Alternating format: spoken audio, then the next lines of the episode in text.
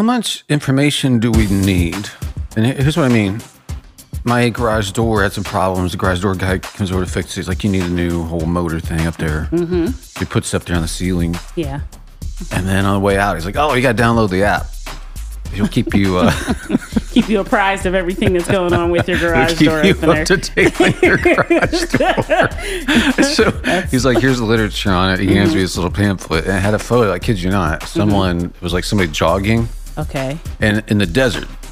Like it looked like maybe the Sahel region of Africa or something. But course. they're they're jogging and they're looking at their Apple Watch as they're jogging. And they're then it checking in blows on up. It blows up. uh, It shows what they're looking at. And there's a message that says, "Your garage door is closed." I think that would be comforting in the deserts of Africa. Just check it in. Just, what was that? Oh, it's just my garage door checking in with me. it's fine. But it's it's still closed.